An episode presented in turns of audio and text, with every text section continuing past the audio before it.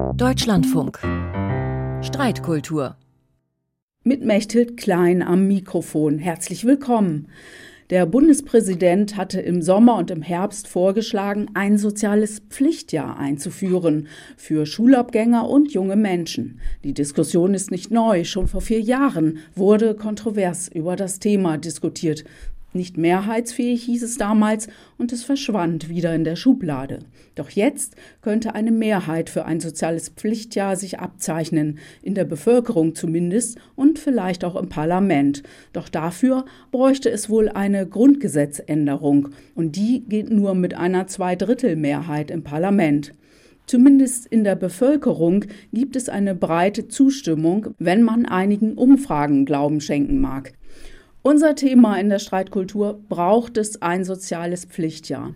Bevor wir in das Thema weiter einsteigen, hier das Statement von Bundespräsident Frank-Walter Steinmeier. Eine solche Pflichtzeit müsste kein ganzes Jahr dauern. Sie kann auch kürzer sein. Sie kann nach meiner Vorstellung auch über mehrere Lebensabschnitte verteilt sein. Je weniger wir mit Menschen zu tun haben, die anders leben als wir, desto mehr wachsen Misstrauen, Ängste, Vorurteile, desto anfälliger werden wir für das Gift des Populismus. Braucht es ein soziales Pflichtjahr?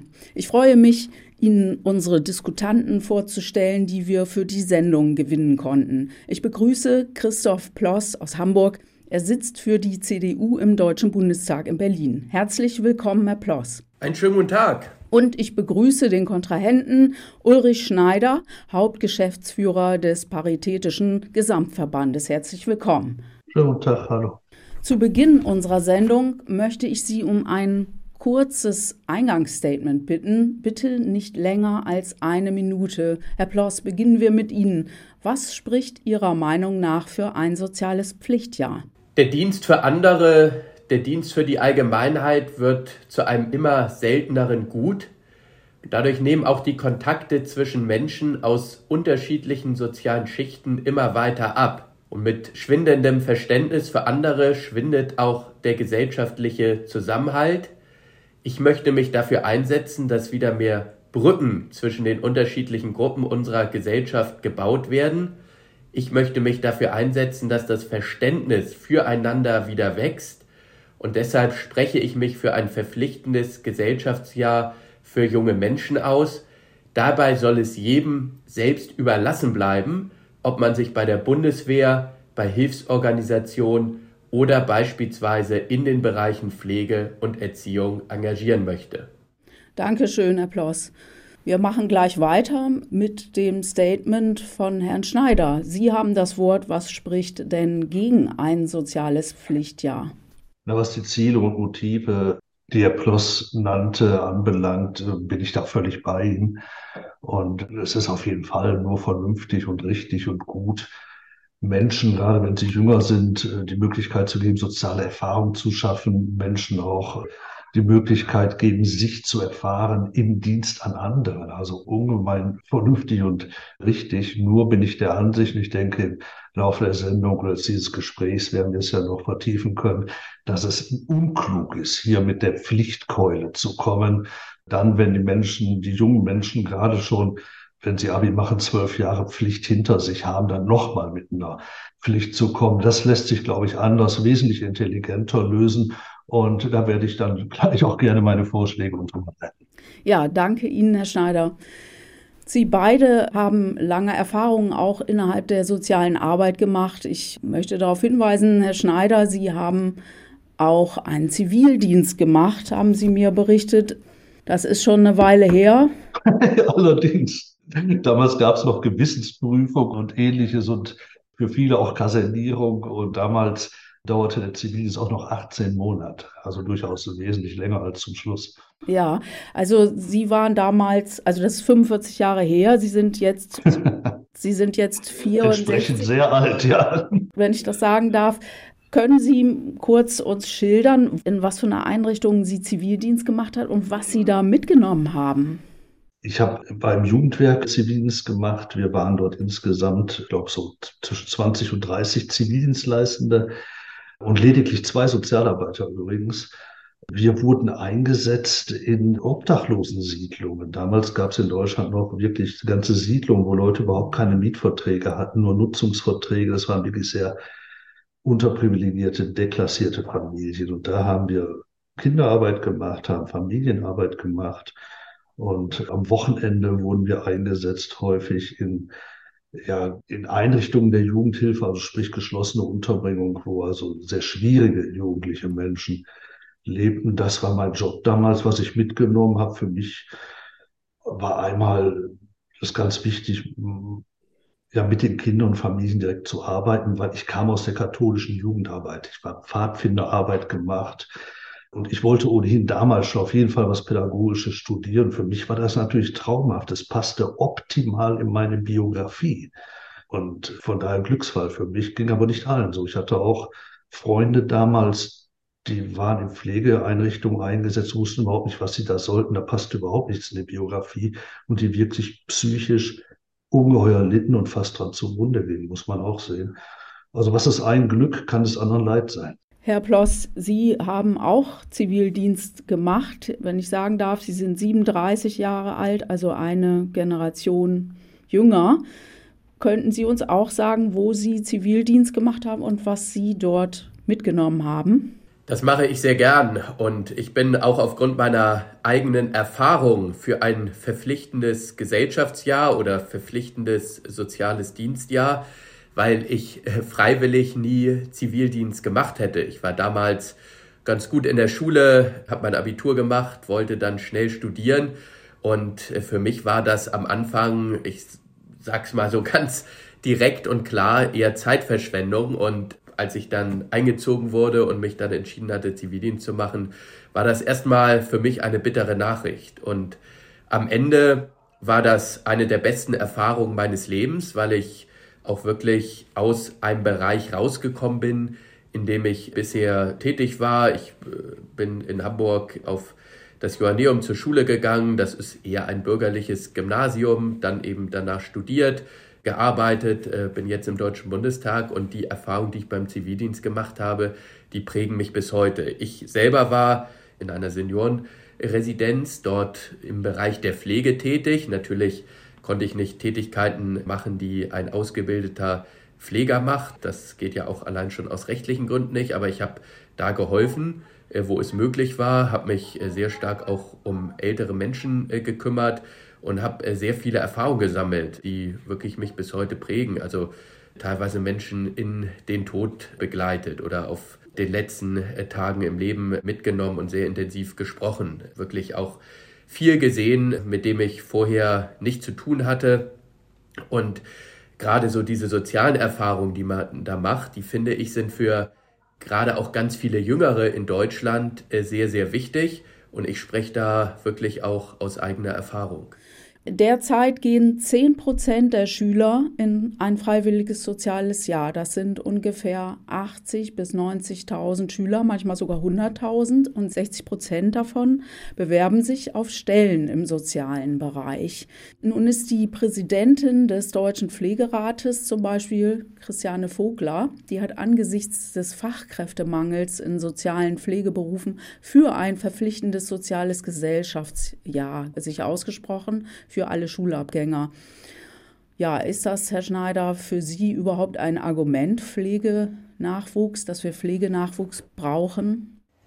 Es ist so, dass äh, in der Tat äh, viele Menschen im Sozialbereich, wir haben es auch gerade beim Plus gehört, hier Erfahrungen machen und äh, manchmal auch hängen bleiben und sagen, eigentlich könnte es doch ein Beruf werden für mich, wo ich rein möchte.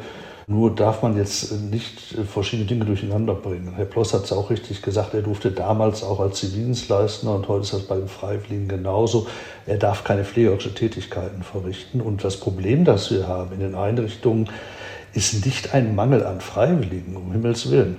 Wir haben im Moment einen Riesenmangel an examinierten Pflegekräften. Das ist unser Riesenproblem. Also auch im Krankenhaus, auf der Intensivstation kann ein Freiwilliger nur wenig hilfreich sein. Und das Gleiche betrifft natürlich auch den normalen pflegerischen Alltag in der Pflegeeinrichtung oder einer allgemeinmedizinischen Station. In der Pflege deshalb, äh, um unser Pflegeproblem zu lösen. Und da sind sich zum Glück aber alle, die relevant was mitzuteilen haben, einer Meinung. Äh, kann man nicht über Freiwillige und sozialen Pflichtdienst gehen, sondern da haben wir andere Probleme zu lösen. Das fängt bei der Bezahlung an, fängt, hört bei der Pflegeorganisation auf, bei der Pflegeausbildung und so weiter und so weiter.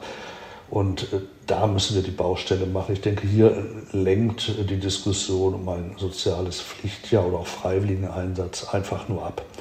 Wenn Sie gerade bei Plus gehört haben, er hat Menschen in den Tod begleitet. Da kann man den Freiwilligen nicht allein lassen, auch in Zivildienstleistungen nicht. Da braucht es Supervision, da braucht es Anleitung, all das. Und dazu haben heute leider Pflegekräfte kaum noch Zeit. Das heißt, wir müssen das Pflegeproblem mit den Hauptamtlichen lösen und dann können wir auch gute Angebote für die jungen Menschen machen. Da möchte ich noch nachfragen, Herr Schneider. Hm, also hier geht es ja um eine Ökonomisierung möglicherweise wenn man so argumentiert, dass man hier Menschen für diesen Pflegeberuf begeistern will. Und ich wollte nur wissen, ob Sie das ausschließen, weil es könnte ja auch sein, wenn wir ein soziales Pflichtjahr bekämen, also ich spreche im Konjunktiv, dann müssten ja die Wohlfahrtsverbände und andere Pflegeeinrichtungen auf einmal 900.000 geeignete Plätze pro Jahr anbieten. Das wäre wahrscheinlich nicht zu stemmen. Das, ist ein anderes Problem. Also jetzt kommen wir auf die grundsätzlichen Probleme zu sprechen. Wenn wir wirklich ein soziales Pflichtjahr anbieten wollten, dann müssten wir, wir hatten im letzten Jahr 87.000 Schulabgänger. Dann nehmen wir einige weg, die nicht geeignet sind, in Anführungsstrichen, die ausgemustert werden. Man müsste ja wie früher, damals müsste man ja wieder so Ersatzämter haben, die eine Musterung vornehmen. Und angenommen, da bleiben 700.000 oder 600.000 über. Man müsste äh, für die Stellen schaffen, man müsste die bezahlen. Da ist auch nicht mehr mit dem Taschengeld getan, denn es ist ja ein Pflichtdienst und da muss schon eine existenzsichernde Leistung her. Man muss eine Verwaltung aufbauen, die machen Sachkosten. Also überschlägig können Sie mit 15 Milliarden Euro rechnen, die jedes Jahr aufgebracht werden müssten, um so einen Pflichtdienst abzuwickeln. Ist ein Riesenproblem. Also ich denke, das, wenn man das Geld ausgeben will, das kann man im Sozialbereich sinnvoller tun. Und äh, bei den Jugendlichen gibt es halt andere Möglichkeiten. Und da will ich auch gerne mal mit der Tür ins, einfach mal so in, in den Raum fallen. Wenn wir sagen, alle Jugendlichen, und da bin ich wie gesagt ganz bei dem Plus, wenn wir sagen, die sollten soziale Erfahrungen machen, die sollten aus ihrer, wie es der Bundespräsident ausgedrückt hatte, aus ihrer Blase auch mal rauskommen, sofern sie in einer sind, dann bietet sich für mich auch aus rechtlichen Gründen unser Schulsystem an. Also ein Pflichtjahr, Sie hatten es eingangs gesagt, bräuchte eine Grundgesetzänderung. Alle wissen, auch in der CDU, dass das in weiter Ferne ist. Die werden wir nicht hinkriegen. Man hätte Probleme mit der EU-Menschenrechtskonvention, die verbietet auch sowas. Und letztlich sogar weltweit haben wir eine Bindung mit den Normen der Internationalen Arbeitsorganisation, wo das auch nicht erlaubt ist. Das heißt, was aber erlaubt ist, ist, äh, dass man in der schulischen Ausbildung tatsächlich ein Jahr installiert, wo man sagt, okay, jetzt widmen wir uns mal ein Jahr dem Sozialen, Ihr bekommt das vernünftig unterlegt mit Supervision in vernünftigen Einrichtungen. Ihr werdet gesellschaftspolitischen Unterricht haben, wo das Ganze auch reflektiert wird ein bisschen und so weiter und so weiter. Und dafür wäre es meiner Ansicht nach sogar durchaus ratsam, dass man schulische Laufbahn wieder von 12 auf 13 Jahre hochsetzt, dann hätte man netto das Gleiche, aber vernünftig in der Biografie eingebaut, vernünftig ins Bildungssystem eingebaut. Man hätte es als Bildungsjahr auch laufen und nicht unbedingt als äh, ein Jahr, wo es darum geht, billige Arbeitskräfte zu bekommen. Also ich wundere mich manchmal, dass dieser Weg nicht wesentlich intensiver diskutiert wird, weil er hätte rechtliche und organisatorische Lösungen. Und die 700.000 Schulabgänger, 10. Klasse müsste man das machen, die wären da. Also viele Probleme wären gelöst. Herr Ploss, was sagen Sie zu diesem Vorschlag von Herrn Schneider? Also ein Bildungsjahr, wenn die Schüler die Schule verlassen haben, das finde ich nicht unbedingt sinnvoll, weil dazu die. Nein, nein, nicht, nicht in, ins Curriculum integriert, nicht wenn sie es verlassen haben. In der 10. Klasse. Ja, als aber Abschlussklasse. Da beginnt ja dann die Vorbereitung aufs Abitur. Also ich finde, wenn, wenn der Grundgedanke ist, man soll wirklich auch mal für einen gewissen Zeitraum äh, in einen Bereich eintauchen, mit dem die Jüngeren bisher noch kaum oder gar keine Erfahrung gesammelt ja. haben da kann man das schlecht in die zehnte Klasse integrieren, weil das. Warum nicht? Ja, weil das Sie, bedeutet entweder. das kann, kann ich Ihnen ganz klar sagen. Das bedeutet, lassen Sie mich doch kurz vielleicht den ja, Punkt für. Ja. Entweder bedeutet das, die Schulzeit wird kurz unterbrochen für ein halbes Jahr oder für ein Jahr. Das wäre nicht besonders sinnvoll. Oder die Schüler könnten nicht mehr richtig Deutsch, Mathematik oder andere Fächer lernen, weil natürlich das sehr zeitumfassend auch wäre. Da finde ich es sinnvoller zu sagen, nach dem Abitur oder nach dem Schulabschluss macht man ein solches Gesellschaftsjahr, konzentriert sich dann auch auf die Tätigkeit. Also ich habe das genauso wie Sie ja wahrscheinlich dann auch am Tag siebeneinhalb, acht Stunden gemacht. Das wäre während der Schulzeit gar nicht möglich gewesen. Und deswegen bin ich da eher skeptisch. Mhm. Ich finde es auch richtig, dass wir über Pflegeeinrichtungen sprechen, über Einrichtungen für Menschen mit Behinderung und andere soziale Einrichtungen, weil ja gerade mit diesen Einrichtungen die Jüngeren meistens noch gar nichts oder sehr, sehr wenig zu tun hatten. Und daher sollten wir schon gucken, dass wir diese Einrichtung dann auch in ein solches Gesellschaftsjahr integrieren. Mein Hauptargument mhm. dafür ist übrigens auch nicht, den Fachkräftemangel zu beseitigen. Das finde ich kann kein Argument sein. Da haben Sie eben auch ein paar gute mhm. Punkte gebracht, weil diejenigen, die anfangen, bei mir war es ja auch so, die können allein schon aus rechtlichen Gründen gar nicht eine Pflegekraft ersetzen. Aber ganz wichtig ist, dass die Jüngeren auch ein Leben außerhalb dessen kennenlernen, was sie bislang geprägt hat, nicht? Und dass sie lernen, auch wie sinnstiftend es sein kann, anderen Menschen zu helfen und gemeinsam mit anderen etwas auf die Beine zu stellen. Und das finde ich auch ganz wichtig, dass es in einem Staat nicht nur Rechte gibt, sondern auch Pflichten. Und auch daran sollten wir alle in der Politik und in der Gesellschaft wieder arbeiten, dass sich ein solcher Geist durchsetzt. Bloß ich bleibe da mal hartnäckig, weil ich ja mitbekomme, dass wir durchaus dasselbe Ziel haben. Und jetzt geht es ja um den Weg. Wie kann man Menschen soziale Erfahrungen vermitteln und, sich, und dabei ihnen auch die Möglichkeit geben, für ihre Persönlichkeitsentfaltung was zu tun? Ich will weiter für meinen Vorschlag werben, denn es gibt ja zahlreiche, auch bei uns im Verband, zahlreiche Schulen, wo genau das ja probiert wird. Und die sind dann nicht ein Jahr weg von der Schule sondern das ist eingebettet in den Schulunterricht, genauso wie Betriebspraktika, die die Schüler in vielen Bundesländern machen müssen oder andere Praktika. Sie bleiben an der Schule, gehen aber raus in die sozialen Einrichtungen, kommen da mit ganz anderen Menschen zusammen, mit ganz anderen Lebenswelten, kommen wieder zurück in die Schule, haben die Möglichkeit, das aufzuarbeiten, zu bearbeiten, gehen dann wieder in Einrichtungen und haben wirklich ein, ein tolles Jahr. Und man kann das sehr unterschiedlich gestalten. Ich halte nichts davon, dass man acht Stunden die jungen Leute arbeiten lässt. Übrigens verstehe ich auch bei den Freiwilligendiensten, nicht jeder Arbeitnehmer hat heute das Recht, seine Arbeitszeit zu verkürzen. Äh, nur die Jugendlichen, die gleichzeitig sich auf Hochschule orientieren wollen und anderes sollen dann acht Stunden arbeiten, auch das kriegt man dann in solchen Curricula, glaube ich, gelöst. Wir müssten dann nur über unseren Schatten springen. Ich weiß, wie schwerfällig der Bildungssektor ist und hier mal, denke ich, eine offensive Diskussion führen. Denn es ist ja so, die Gesellschaft verständigt sich und die Politik in den Curricula darauf, was ist uns so wichtig, dass wir das Kind und den Jugendlichen verpflichten, seine Lebenszeit dafür einzusetzen. Das ist die Schulpflicht. Und wenn wir sagen, das Soziale ist so wichtig, dann gehört das in diese Curricula rein. Denn nur dann haben wir auch eine Umsetzungschance, dann machen wir uns nichts vor. Das, was bei der CDU jetzt beschlossen wurde, sind erstmal Schaufensterbeschlüsse. Alle, mit denen ich ohne Kamera drüber sprechen oder ohne Mikro sagen, okay, wir kriegen sowieso keine Grundgesetzänderung hin. Das muss man ja erstmal zur Kenntnis nehmen. Das ist so. Deswegen plädiere ich immer für pragmatische Wege, damit wir da gemeinsam was erreichen können. Ja, danke schön, Herr Schneider.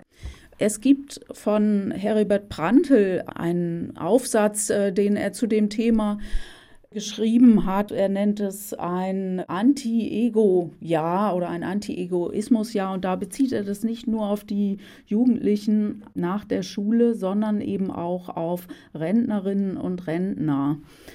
Also Menschen, die in einen neuen Lebensabschnitt gehen.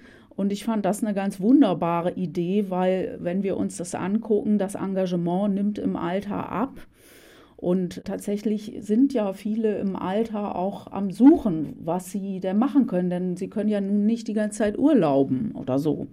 Ist das ein Vorschlag, der ernst zu nehmen ist, um ein, ein Pflichtjahr gerecht, also nicht nur auf Junge abzuwälzen, sondern auch Älteren die Pflicht zu nehmen? Ich habe diesen Aufsatz auch gelesen. Ich, ich habe ihn als Polemik verstanden. Also denn ernsthafterweise wird doch keiner sagen, pass mal auf, bevor du jetzt auch nur einen Rentengroschen von uns kriegst, hast ja eingezahlt all die Jahre, machst du erstmal einen Sozialdienst in irgendeiner Einrichtung. Also beim besten Willen, wir können nicht, und das Grundgesetz ist da ja völlig klar, wir können nicht einfach in die Biografie von Menschen eingreifen und ihnen Lebenszeit äh, wegnehmen und sagen, wir erklären dir jetzt, was du mit deiner Lebenszeit anzufangen hast. Das Grundgesetz ist da sehr, sehr restriktiv zu Recht.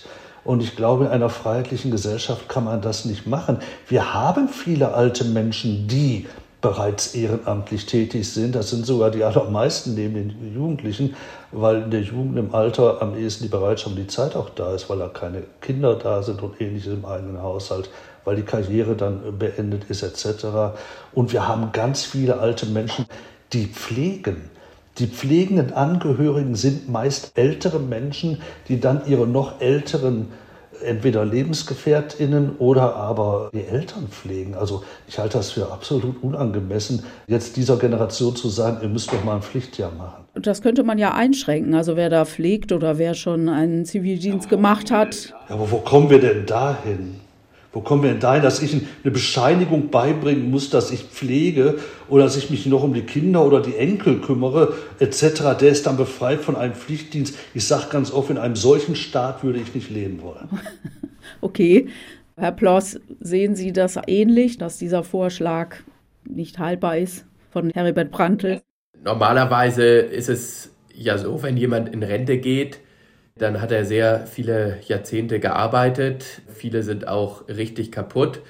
Viele müssen sich auch tatsächlich um die Pflege von Angehörigen kümmern. Deswegen finde ich, ist das nicht das richtige Alter, wenn wir über so ein Gesellschaftsjahr sprechen. Aus meiner Sicht geht es auch wirklich darum, dass die Ausbildung und, wenn man so will, auch die Erziehung von Jüngeren dadurch gefördert wird. Nämlich, dass viele lernen, wie sinnstiftend es ist, anderen zu helfen und dass viele Jüngere, die diese Erfahrung auch häufig noch gar nicht gemacht haben oder machen konnten, diese sozialen Erfahrungen dann das erste Mal richtig sammeln. Deswegen würde ich tatsächlich das auch eher für, auf die Jüngeren äh, projizieren. Ich habe das ja selber äh, auch gemacht und wie gesagt, das war eine richtig tolle Erfahrung im Nachhinein, die mir sehr viel gebracht hat. Aber das sollten wir jetzt nicht auf alle Generationen ausweiten. Dann würde auch der Grundgedanke eher kaputt gemacht werden. Wir sind am Ende unserer Sendung und am Schluss gibt es immer noch die Frage an jeden Diskutanten, was haben Sie von Ihrem Gegenüber, von Ihrem Kontrahenten mitgenommen? Na, ich habe mitgenommen, dass wir offensichtlich auch politisch äh, breiten Konsens erzeugen können zu der Frage, wie kriegen wir gerade bei jungen Menschen mehr soziale Erfahrung hin, wie können wir ihnen Angebote machen, sich auch im Sozialen zu verwirklichen. Und ich bin mir sicher, über den richtigen Weg werden wir, wenn wir nur lang genug diskutieren, noch einig werden. Dankeschön, Herr Schneider. Und Herr Ploss, haben Sie auch was mitgenommen von Ihrem Kontrahenten? Ja, ich habe mich auch äh, gefreut darüber, dass wir im Ziel gar nicht so weit auseinander sind, aber über den Weg dahin äh, sicherlich diskutieren müssen. Und das ist ja auch gut in der Demokratie, äh, wenn es solche Diskussionen gibt. Sehr stark wurde ja von Herrn Schneider auch die verfassungsrechtlichen Argumente hier eingebracht. Das ist sicherlich ein dickes Brett, was man bohren muss, wenn wir ein verpflichtendes Gesellschaftsjahr einführen wollen. Allerdings halte ich das auch für möglich solche Mehrheiten im Bundestag herzustellen, wenn es auch einen breiten gesellschaftlichen Konsens dafür gibt. Und Sie haben ja auch selber Umfragen erwähnt. Zwei Drittel, teilweise über 70 Prozent unterstützen die Idee eines verpflichtenden Gesellschaftsjahres. Und meine Hoffnung ist, dass sich das nach der nächsten Bundestagswahl auch im Deutschen Bundestag abbildet. Und dann könnten wir auch die verfassungsrechtlichen Argumente ausräumen. Sie brauchen auch die Länder, es ist nicht nur der Bundestag. Und das musste auch noch gesagt werden. Danke für Ihre Statements und für Ihr engagiertes Gespräch. Das war die Streitkultur über die Frage, braucht es ein soziales Pflichtjahr? Mit dem CDU-Bundestagsabgeordneten Christoph Ploss und dem Hauptgeschäftsführer des Paritätischen Gesamtverbandes Ulrich Schneider. Vielen Dank Ihnen beiden für die kleine Debatte. Hier geht es gleich weiter mit Kultur heute. Am Mikrofon war Mechthild Klein. Schönen Abend noch.